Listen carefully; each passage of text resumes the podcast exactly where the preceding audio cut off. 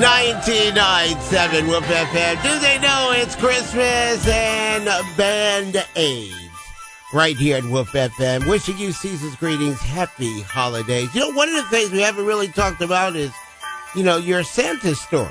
The good ones, you know? Because I'm sure you have some. My own son got so scared he wet Santa's lap.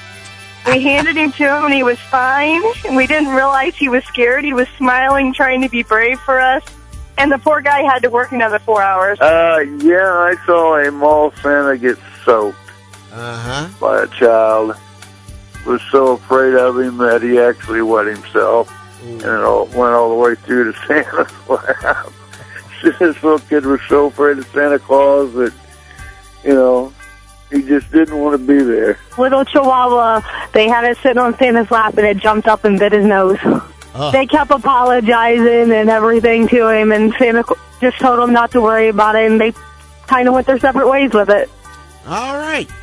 Well, I want to say thank you so much, everyone who called in and, you know, gave us some great Christmas stories. Thank you so much. Thank you for listening. Thank everyone who called in with the Brian Brainbuster. And it is that time. Now, on behalf of my family and yours, on behalf of the staff and management of Wolf FM, we are wishing you much love, peace, joy, and happiness, and season's greetings right here at Wolf FM. Enjoy it. Just enjoy the season. Enjoy. Merry Christmas.